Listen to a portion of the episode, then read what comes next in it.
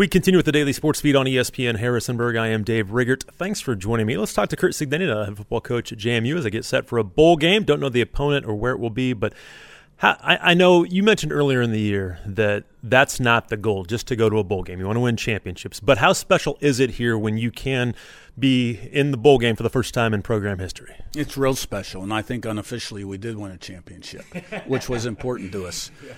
But now, you know, there's a lot of excitement about the bowl game. Uh, you know, when we find out who we're playing, when we're playing, where we're playing, we can get a little bit more specific in our preparation.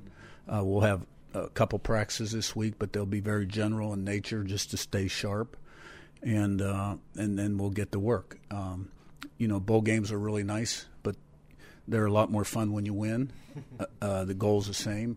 Made that clear to the kids today. Uh, we're going to go out and practice today. I expect to have great focus, keep our standards high, and uh, maintain those positive practice habits throughout the week as we get closer to the game. Uh, because we got to bounce back off of a good performance. Mm-hmm. And there's a lot of warm fuzzies around here right now, a lot of feel good, which is good, okay. Um, but as we get closer to game time uh, and serious about our prep, uh, you know, we've got to be focused and have that edge. Talk about kind of the this portion before the bowl game. Again, you don't know when it's going to be, so you don't know how much time you've you've got. But um, will you take it easy with the guys a little bit, kind of ease them into it until you until you do know? And then obviously there's recruiting and everything else going on right now too. Yeah, practices in general will be about sixty percent of what they normally are, and we'll work the young kids a little bit more in, in some of the contact uh, team periods uh, instead of the ones. Uh, but you know, uh, the, the ones will get seven on seven, good on good against each other, and everybody will get individual special teams work because so, you got to stay sharp. So, uh, generally speaking, uh, you're going to get three to four practices normally at the bowl site and three to four on campus before you leave. And then these are kind of the extras right here. Is this so many people say, you know, getting to a bowl game is important because of the extra time to practice? Do you, do you agree with that? I think it's good for the young kids to go out there, get reps, get coached. A lot of them have been on the scout team. Uh, they've been in meetings. They have a better understanding of the offense and the defense and the special team schemes. Uh, but now they're actually going to get coached, and you get a chance to sort of evaluate them going into spring ball. How challenging is it recruiting right now while you guys are trying to practice and the portal's going to open up here soon? Um, everything's going to be, be hot and heavy with that. Is that a challenge while you're trying to get ready for a bowl game? I don't think it's any more of a challenge right now because we're spending 90% of our time on the portal, evaluating who's in, and guys are going in by the minute. So we'll continue to do that all week long because we're not spending a lot of time on an opponent. Mm-hmm. So we can spend a lot of time looking at the portal and then put together a generic practice schedule, get it scripted up, get out, get the work done. Um, but that'll change once we know who we're playing. The portal's changed everything. I know we've talked about this, but boy, it's a different animal now, isn't it? Yeah, it's free agency. It's NFL free agency, uh, and then you've got you know some teams at the Power Five level that will spend a lot of NIL money up front. Uh, you know, we don't do that here, so uh, you know, you, it's a balancing act. Uh, the best players available. Uh, at the end of the day, you still got to develop them and then form that team attitude. Uh, but you know, I always watch the TV copy of our game uh, when I go home or the next day. And, you know, I'm watching the TV copy the other day, and you got Jordan McCloud, you've got Lottie at running back, you got Sarratt, you got Sproles. All those guys were brought in last December in the portal. And they didn't all come from Ohio State and Michigan. You know, Sarratt came from St. Francis, Sproles, North Dakota State. Jordan hadn't played in two years, was at USF in Arizona. And Lottie was from Stony Brook. So we've had success with those kind of guys. I wanted to ask you that because I know you you go over these guys with a fine tooth comb because you you want to get to know the type of person they are, if they're going to fit your program, and if you can develop them, if they're going to work hard. But you really take a hard look at these guys. You're not just going to take a guy from Ohio State or whoever because you don't know how they're going to work. But you can tell by by some of these guys, you're going to take the right guys, aren't you? It's always good to take somebody that has started and been productive and been out there consistently, uh, relatively injury free, uh, over a guy that hasn't played very much because you don't know what the issues are. What's preventing him from playing? Is it just physical ability or is it other things? You know, doesn't love the game of football, doesn't work hard, who knows? You know, gets injured a lot. Uh, so we've had success with those kind of guys, guys that have put it on the field, uh, more so than taking the guys from the Power Five schools that, that haven't played. Kind of JMU head coach Curt Cignetti, and obviously another thing going on right now is coaching changes, other things like that, and obviously it's affected your family too. And I know that's hard, isn't it? Well, you know, the, this is the time of year where there's a lot of things happening, and when you have success, uh, you know, people are going to have opportunities. Um, we've always lost uh, a few coaches here and there uh, to higher paying jobs, and I'm happy that we can provide those kind of opportunities for those guys. Staff uh, stability is very important to me. You know, having Bryant Haines for nine years and Mike for eight, and I've had some guys seven and five. Um, so you know, who knows what the future will bring? And uh, you know, my, I know my name comes up on some things too, and uh, but you know, I really like it here uh, a lot, and uh, you know, I know the university's doing everything they can to keep that momentum going, and uh, so, you know, I know what my plans are, uh, you know, and you know, I'm totally focused on having a great practice today, and uh, having a great day of prep tomorrow. Will you entertain conversations if, if people call or anything like that? well, you know, I, I, have a great job and I've got a long term contract and I really like it here. I like living here. I like the people. And I think we're building something special. Um, and, you know, it, let, let's face it, head coaches get paid well. Now, there's a lot of pressure. You got to produce, you got to win games. But a head coach in the Sun Belt, uh, even at, at the top tier, you know, if you're in the top tier, you're very appreciative. Uh, you know that people recognize you should be, um, and uh, but when you compare that maybe to uh, Big Ten, SEC, or ACC head coaches, you know you're talking five million dollars. I mean that's a lot of money. So you, at at that point you almost owe it to yourself to listen a little bit. Uh, but at the end of the day, that doesn't mean that you're driven by money. You're going to make a decision based on money. And you mentioned too with your assistants that you've got great stability and you have great assistant coaches. But again, with winning, people start to look at your program and look at those coaches. So again, you hope to keep them around, but but you never know, do you? You're not going to keep them around forever. I mean, you look at the coaches that have been at places for a long time. Like look at Nick Saban. Now he kind of likes to lose a few coaches every year, you know, to keep uh, things sort of unsettled, people on their toes, new blood, keep complacency from setting in at whatever level. But uh, you know, he's had to replace a lot of coaches, and most guys that have been at a place for a long time, that's just part of the games. That's why you got to keep a list, and you're also developing your young coaches and creating opportunities when they're ready. Like Mike Shanahan, you know, both Bryant and Mike started out six thousand dollar part timers for me at IUP. now they're my coordinators, and uh, so um, if you can provide an opportunity from within, that's that's what you would really love to do. Sometimes you look outside. As you look back at, at, this year, and again, there's been some numbers put out. You're the only team to win six true road games this year. You're the only team to win eight games against teams that are playing in a bowl game this year. I know you're still focused on, on what's ahead and what's going on. You're focused on practice today, but to hear some numbers like that and be 11 and one to, to do what you've done, um, does that even still kind of shock you that that you're the first team to do this or the only team to do that? Yeah, it's the first time I've heard that statistic. To be honest with you, um, you know, it was extremely challenging to play those three away games, two, three, and 4 mm-hmm. uh, go to play an ACC school, come away victorious uh, go down and play the conference champ from the year before, who you didn't get to play, and win at their place. Get back at four in the morning, and go out to Utah State and play basically at uh, eight or ten o'clock at night Eastern time, and get back at eight in the morning and get ready for a twelve o'clock game at home against South Alabama. You know that wore on everyone, and then we knew the schedule was going to be extremely competitive this season going in I knew I th- thought, hey, we might be a pretty good football team, and we could be two and three. Mm, uh, but you know, this team was a special team uh, that was very resilient, and we won a lot of one-score games early in the season uh, because we believed. And you know, our defense came through. Let's face it. At the end of the at the beginning of the season, uh, when the chips were down, and um, so it was a tough schedule. Uh, it's a great accomplishment. I would have liked to have won 12, but didn't happen. Um, lessons to be learned.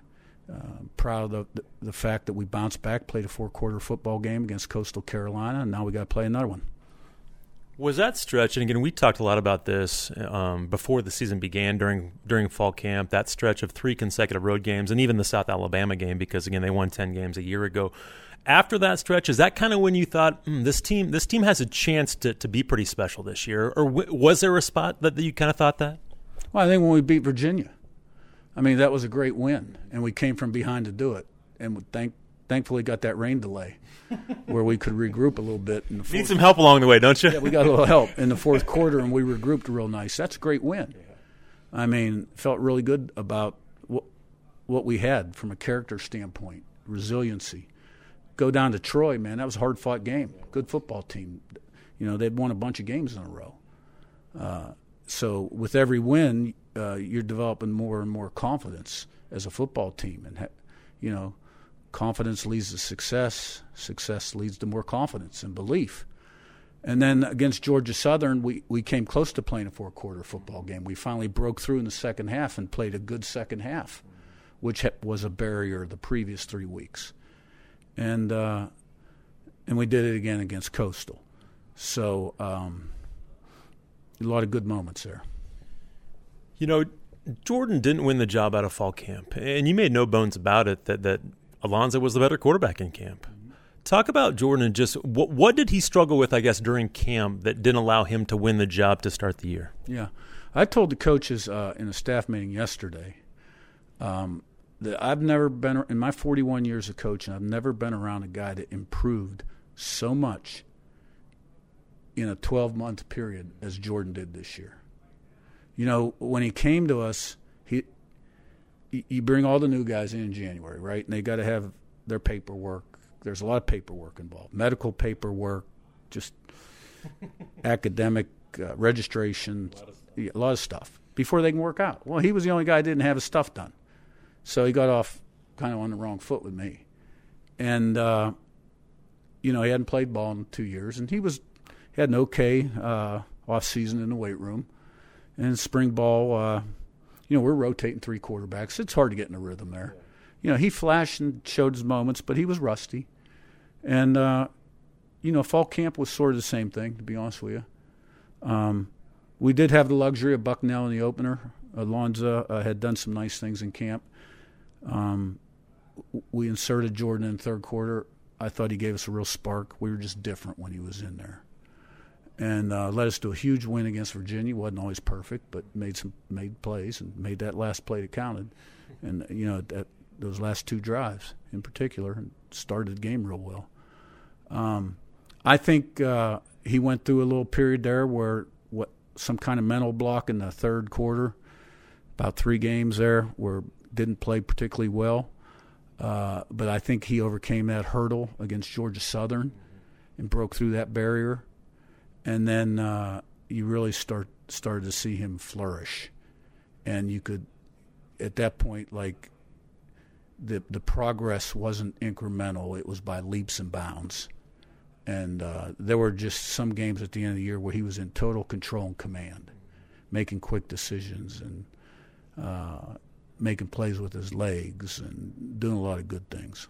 You give him a lot of credit for, for keeping his head up and or and because you and Tino coach him hard, and you guys are hard on him. But and I'm sure it was hard at times for him. He he's admitted to me that it, it was hard, a, a, challenge at times. But he appreciated how you guys were coaching him, and it did seem like he kind of he really bought into that. Well, he played in a good program in high school and had a lot of success, but the two programs he played in college weren't very good.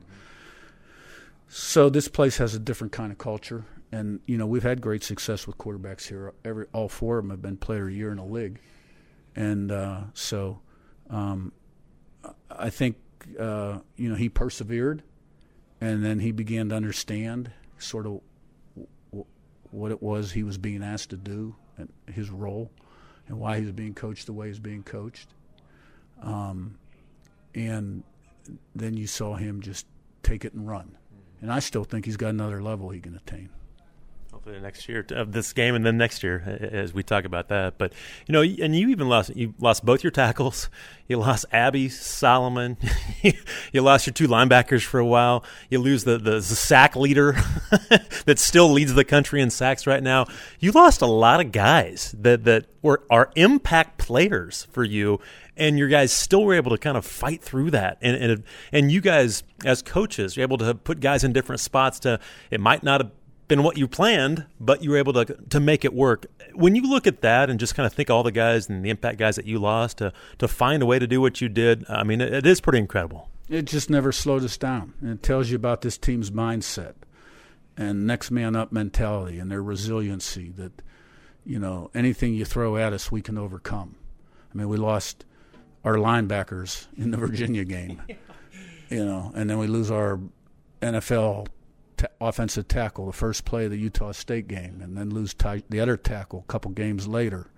Like, it was during that stretch we're talking about. That's so hard on the road. I mean, it was all during that. No question.